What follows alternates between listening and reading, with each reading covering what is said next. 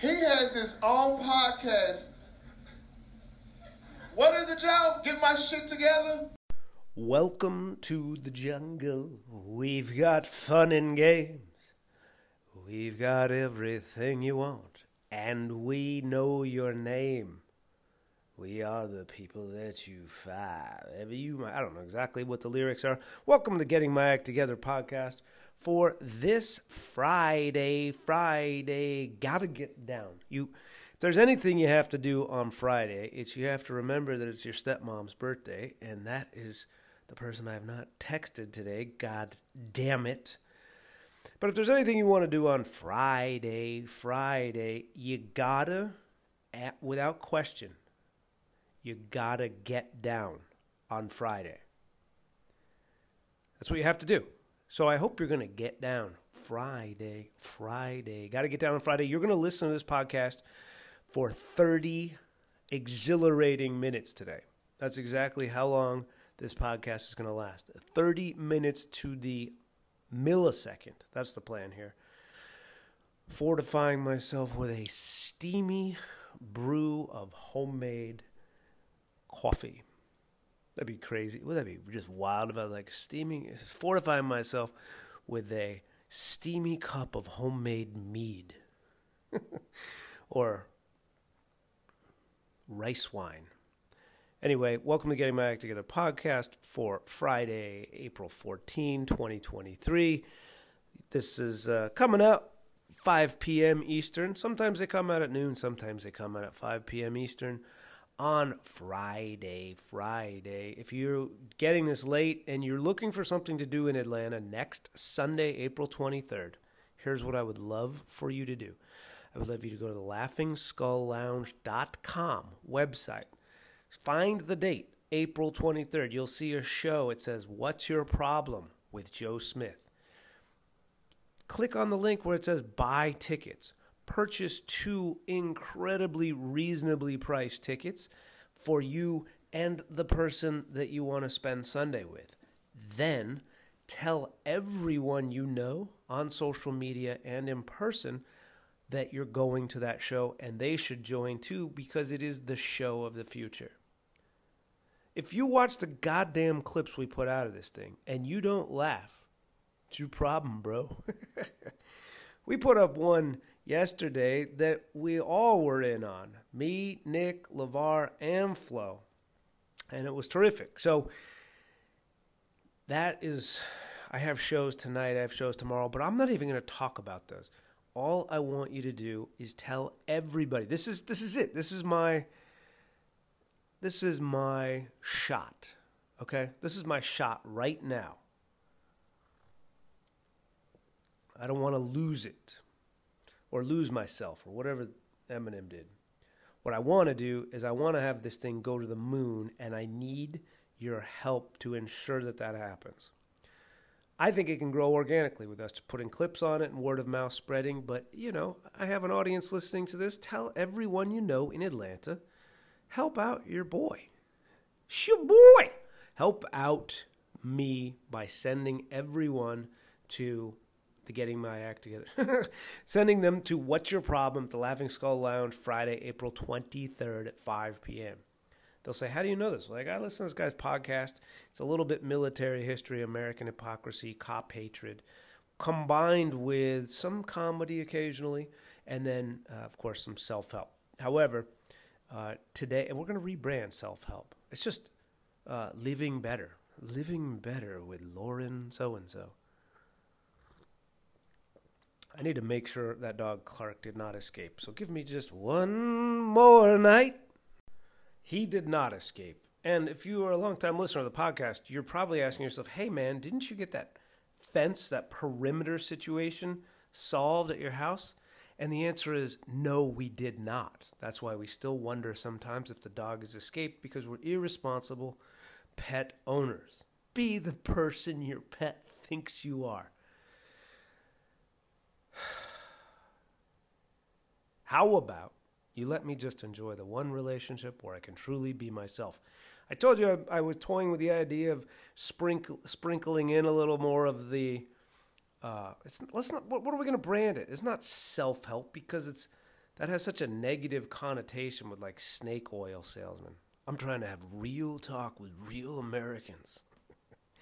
Speaking of Americans, my listeners in India, an American Indian, not a Native American. I mean, he's a Native American, but of Indian descent. Like your type of India, not the misnomer for what we call Indians here. You know what I mean? What I'm talking about is my listeners in Bangalore, Chennai, and everywhere else in India. Uh, my Indian friend, and I only have one. No, I have, I have, I have lots, bro. I have more than one. I have two. My an Indian friend of mine is a better way to say it. Here in the United States of America, wanted me to ask you to fucking write to the podcast to let me know how you found out about the podcast, and frankly how it is spread like wildfire to represent uh, greater than one percent of the listeners to this podcast. How did that happen? We don't know. But I'm grateful for it. Uh, anyway, I started at Limerick the other night talking, but it's not self-help. What are we going to call it?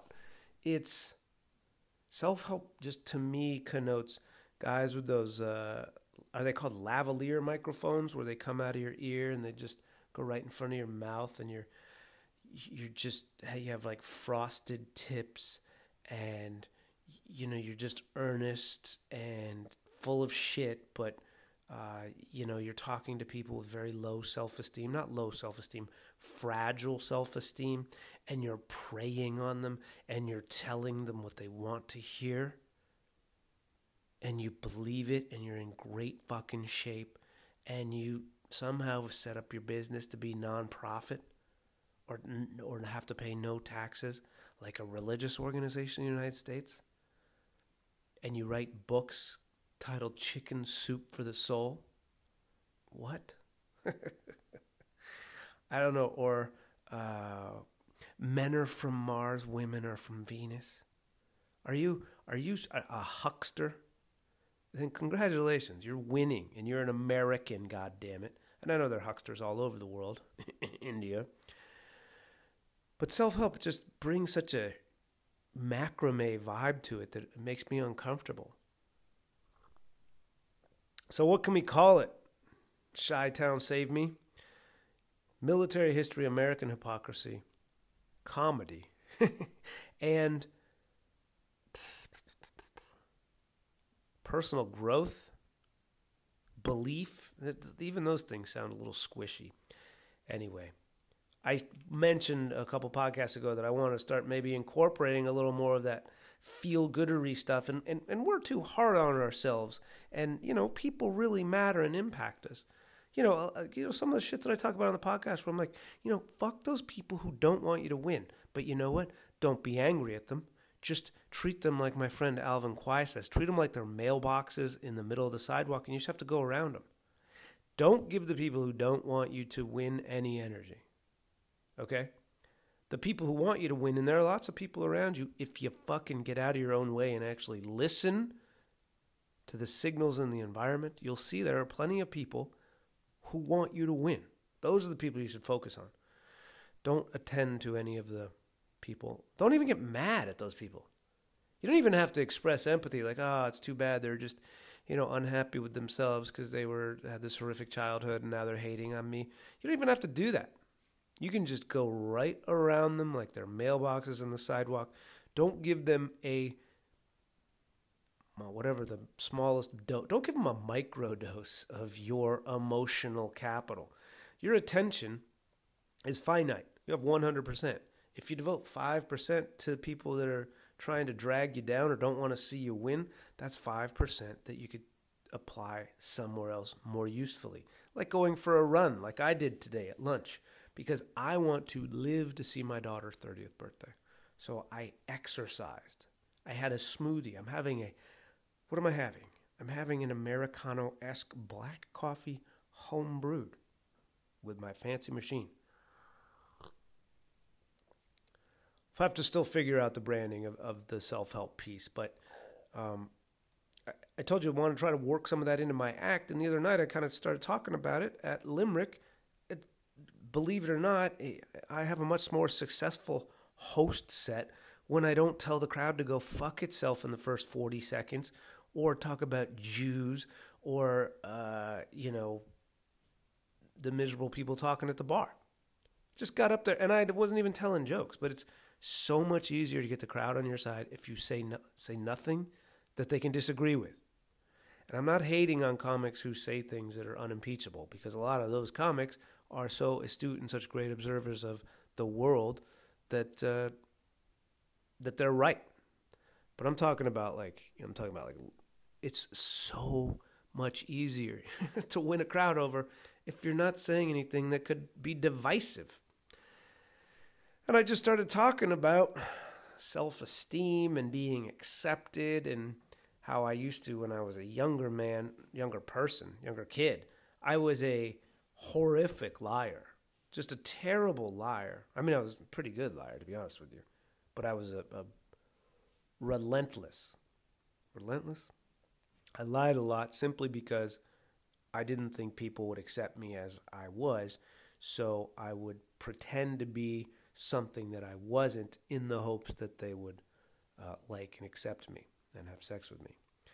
And uh, it worked. But there's nothing authentic in that. I mean, other than being American Liar. That's the name of this new podcast, American Liar. So I started talking about a limerick the other night, and it was working. It was it was great, and I'm going to do a show tonight, and I'm going to put some of it in because, as you hear me discussing my act, you've heard the evolution of my act. It was once very self-deprecating, and then it became personal, kind of real, right? Like more, less just self-deprecating for the sake of self-deprecating. Or maybe let's say this is the evolution of my act. Do you care? I don't know. Somebody once told me that, what they say, there's a lot of inherent, intuitive, tacit, tacit knowledge for stand-up comics in this. Here was the evolution of my act. Uh, A, talk about nothing. That's where I started. Talk about nothing in, of any of any impact or relevancy. Uh, try to say something ridiculous to get a laugh. Right there. Then it became, oh, you know, a really easy way to get a laugh is to self-deprecate. And as uh, Hannah Gadsby unpacked in the second half of her seventeen-hour stand-up comedy special, Nanette, uh, that self-deprecation comes from a place at times of self-hatred. And she made a good point in what was otherwise an unfunny, yet vitally important stand-up comedy special. Important to me? No. But Uh, respect. Do I occasionally look like her when I let myself go? Or sorry, does she look like me when she lets herself go? Yeah, a little bit. Shout out to Hannah Gadsby and her journey. But self-deprecation is is, is like a cheat. It, it, I realize, it's, and every comic probably knows, it's easy to get laughs if you're the first person to laugh at yourself. It disarms the crowd and um, signals to them, all right, here's this person that we can kick around. Uh, I then realized that that's what that was. It was um, not in my estimation, and I'm just now not trying to be self-righteous, talking about my my own self and act. It was not a, a fair fight. It was not me saying what I thought, believed, even if it was self-deferential, deprecating. Um, you know, here's what I think, motherfuckers, and I'm going to make it funny, and you're going to laugh. Self-deprecation is like, aren't I sad and worthy of your laughter, is kind of what it was. I realized that, so then I kind of evolved into talking more about um, the things that I'm interested in, inequality, race, politics, uh, you know, uh, Americans fighting each other and be, trying to be the most American. And that's when my act really kind of hit a groove, I think. It really hit a groove because I was trying, I was saying, I was more ambitious in what I was trying to say. And as I got better as a stand-up comic, it had greater impact, and I knew how to do it, and the room got louder and louder as I did it. And I think encouraged by that, and I'm sorry to navel gaze on my act, I really had some other things I want to tell you about, like a fucking cop pulling out his badge at the Laughing Skull Lounge while I'm on stage and showing it to me, and then me saying to him, dude, Black Lives Matter, and he said, all lives matter, and I said, can we agree that no lives matter? That's what cops think. Um, I want. There's other stuff I want to tell you about. I don't mean to be so navel-gazing about my own act right now, but I'm just thinking about it. So I really hit that next level when I found more, more um, conviction in what I was talking about, more of my own perspective, less self-deprecation. And here's what I think, motherfuckers. Not obviously like that, but you know, you have to have that. What did Brian Billick say? If you don't believe you're the guy, you're not. There's something to be said for that, especially in stand-up comedy, where I was talking to a comic the other night who has great jokes, but their presentation of the jokes um, is not where it will get as he continues to do stand-up comedy. It comes across more like he's asking the crowd if it's funny rather than stating this is some funny shit. And he has great jokes. He has good jokes. I don't know if he listens to this, but I don't want him to get carried away. He has his jokes are just fine. But I realized I hit that next level when I was saying things I felt like had a little more teeth, my perspective, my conviction, and could dare the audience to disagree with me.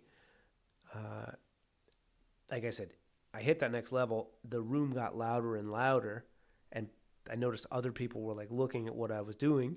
And then uh, I think emboldened by that and reinforced by that, I have moved almost exclusively to that space of, I don't want to say provocation because it sounds like that's intentional, but just closer to saying like wild shit that's kind of true, but is a little laughy, gaspy at the same time. Big laughs, but still a little uh, more provocative than necessary. Than, than really how I think all the time, you know, like, so as you've heard me say, when I talk about three fives, I'm talking about, okay, so you say something kind of provocative or you say something that people go, holy shit, dude. And, and then the next step, which I've started to do is to unpack what that really means and talk about that in my act. In doing all of that, I got away from a little bit talking about the, obviously for those listening to this podcast, Uh, parts of myself that are most resonant across my life, right? Insecurity and need to belong to something that clearly connect with the people who write in and say, Chi-Town, save me. And, and uh, you know, we get it, right? We're going through a journey to be unconditionally accepted, to find people. So, right, so that's a big part of me. That's something I think that we let each other down uh, in, in being judgmental and being conditionally accepting or conditionally loving of people. So I want to bake some of that into my act, right? I want to put some of that stuff. Can you feather it in with more provocative political stuff? I will. I'm challenging myself to do that. And we'll see what happens tonight because I'm going to try to uh, have a balance of each. But in just talking about the things you do when you're insecure the other night, Limerick, I was getting, it was, it was great right off the rip. And the show, this is not now about, I've moved on from talking about my own act. The show was great. Limerick is really strong these days, which is great. We kind of survived the dog days of January. And then the first few, even with daylight savings, people are coming into Limerick and ready to hear some stand-up comic comedy. Thank you, regulars, if, if you listen to this podcast, but thank you, regulars, who come in every week and your size of your party gets bigger and bigger. I know the comics are flattered by that, so uh, we really appreciate it. So what's the point? The point is talking more about that stuff. Um, and I also was thinking about this here tonight at Limerick and beyond. I have to do it in a way where I'm referring to my less secure self earlier in my life. But not all that long ago, right? The more I do what makes me feel most like myself, the more I'm surrounded by people who are like, we got you, dude, you're good. The more my self-security is reinforced. I have to hearken back to my twenty-two-year-old self or fourteen-year-old self or twenty-seven-year-old self to see a more insecure man, insecure person when conveying that material, but more headed in that direction. So come, don't don't worry about Limerick. Don't worry about anything else other than Sunday, April twenty-third, twenty twenty-three, five p.m., Laughing Skull Lounge, Midtown Atlanta. Uh, where I was on Wednesday night. I host the open mic there on Wednesday nights uh, with my co-pilot who runs the door and then closes out the show, Nikki all caps Murphy, one of the funniest people I've ever met, one of the funniest people you'll ever meet. Uh, ever meet. So the crowd was wild. It was wild as it usually is. It just tends to be on Wednesday night. I don't know if I, I don't think I create, I alone create it. It's just, maybe it's hump day. You guys still use that term? Hump day? Uh, a woman way in the back was yapping for the first like four comics or something like that. And I finally said, who who said that? I came out after some comic, and I came out and I said, who said that? And she said, I did. And I was like, all right, you want to come up front? There's like two seats in a sold-out show. There's two seats available up front. You want to come up? And she came up, and she was there for a nanosecond, and I, I, I lightly roasted her, and I lightly roasted her and said something that then got the crowd to turn on her. I mean, well, the crowd clearly was tired of her talking, so I said, all right, would you like this woman to sh- sit up here and only talk shit to me but not say anything to the other comics? I was trying to gently tell her to shut the fuck up, but also not saying that, and everybody behind her started clapping. So then as soon as she heard that, she stood up, and she said, she said, oh, my husband's back there, and then he came. I said, well, bring him up. He came with no drink. She had like four to herself. He came up, sat next to her, and he had an Air Force hat, United States Air Force hat on. As soon as the crowd clapped for her to shut the fuck up, she then left and left the husband back here by the front row.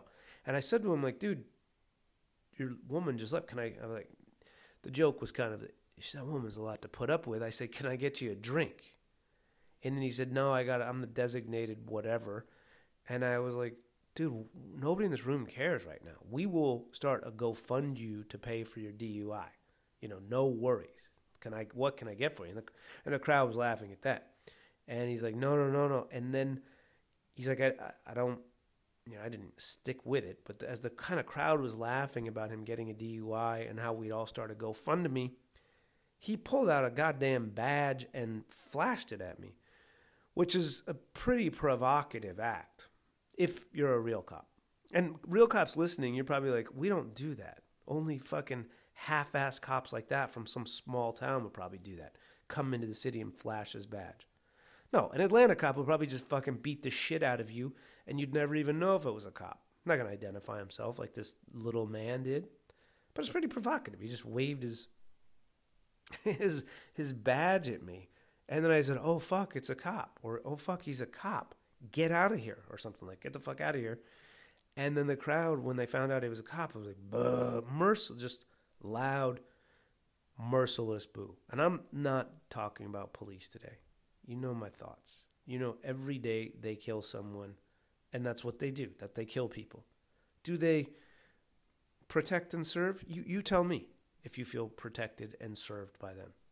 Now, I understand people like the cops because the cops make life miserable for people you don't like. Like, I understand that. I understand people like, I like the, like people who say, I like the cops, and I support the cops because... And they're thinking they fuck up the, because these people don't like them, right? The enemy of my enemy is my brother or something like that. So I get that. But overwhelmingly, every time I say, oh, give it up for the cops, nobody's hyped about that. I understand. I'm not talking about the police. I understand there are people who are cops like, dude, we're just trying to do a job, get a pension, you know, a second job, third job, work in security, and retire at the age of fucking forty-five. I get it. I get it. Not talking anymore about that. This man flashed his badge. I said, oh shit, it's a cop. And then uh,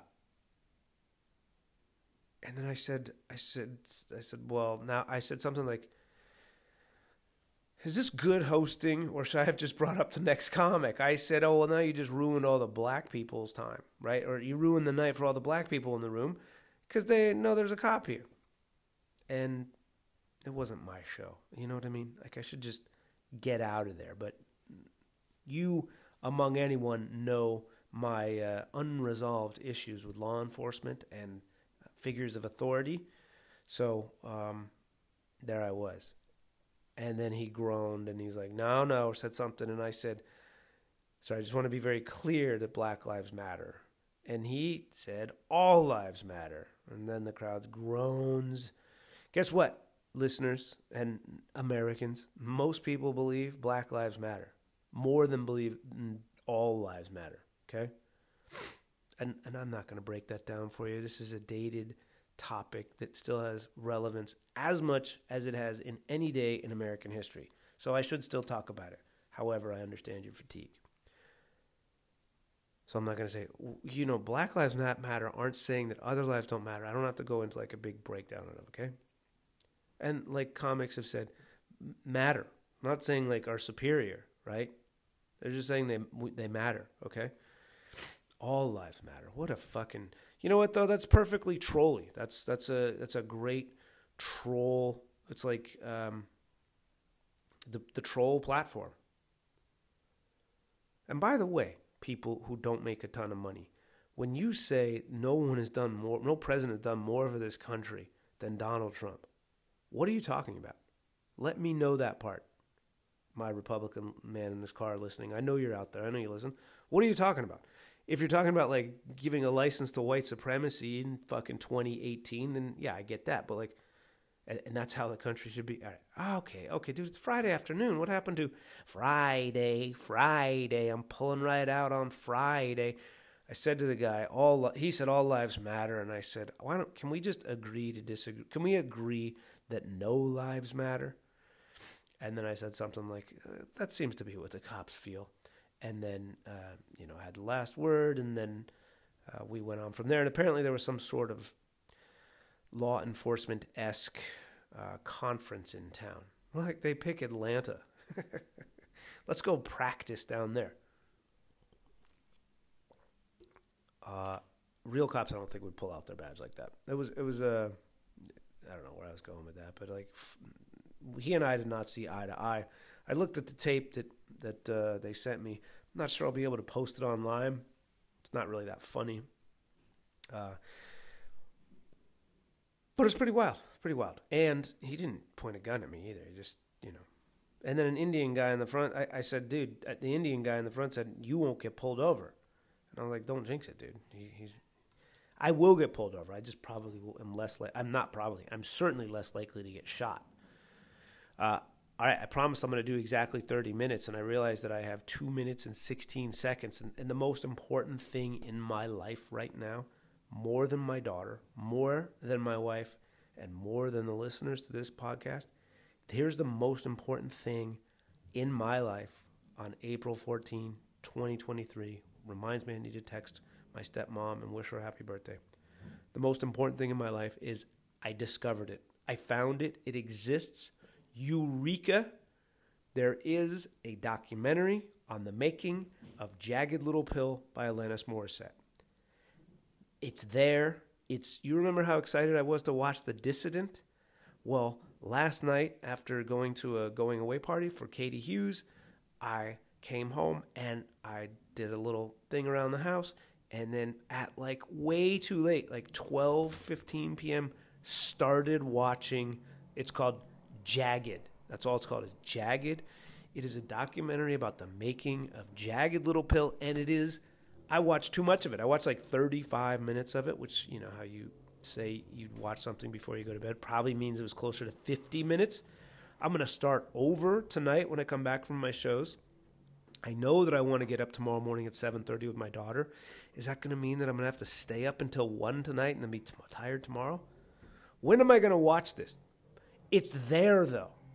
It's there, and what I saw was amazing. You know how fond I am of that record and how much respect I have for Alanis Morissette doing that record at that age, surviving that seemingly intact.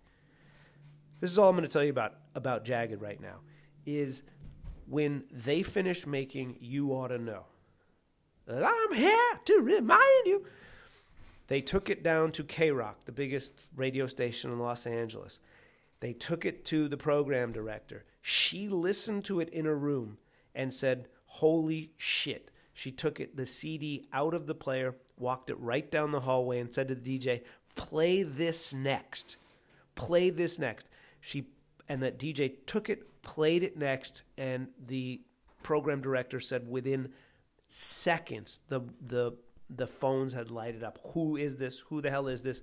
And it was to the moon immediately after that. Alanis left in a van tour, but by the end of it was like playing stadiums. It is wild and amazing, and they talk about songwriting, and they talk about marketing, and they talk about pitch and melody and all this shit and artistic honesty and vulnerability, and I, I'm so excited to watch it. More, I didn't even watch The Dissident because Biden came out and said we're going to pardon pardon Saudi Arabia from anything, and the world's complicated. I didn't even watch The Dissident, but I'm going to watch Jagged endlessly. I'm so obsessed with Alanis and Glenn Ballard getting together to make that record. You also see clips of Taylor Hawkins, the late Taylor Hawkins. The program director at K-Rock took it, said, holy shit, this is how it happened. The guy at the music company didn't exactly know what he had. He knew he had something great. He took it to K-Rock. They played it in the office, like, oh my God, this is amazing. Our minds are blown. They walked it down the hall, gave it to the D J who stuck it in, who then pressed play and broadcast it to the third, second, second largest city in the United States of America, Los Angeles. And within seconds, the phones were blowing up saying, oh my God, what is this? And just like that, the game had changed. Fucking amazing. Like, I'm so excited by it. Anyway, thank you for listening. Have a great weekend. You know the routine. Spend more time with people who make you feel most like yourself. Don't even invest ill will toward people who don't want you to win. Okay? Make sure, though, that you're... You're not just like, when, when I say accept you as you are, you're not just slovenly, as I say that, wearing socks and slides and sweats and unshaven. I'm talking about being the best you you can be and having that be enough for the people that you value. All right, and I'll talk to you on Tuesday.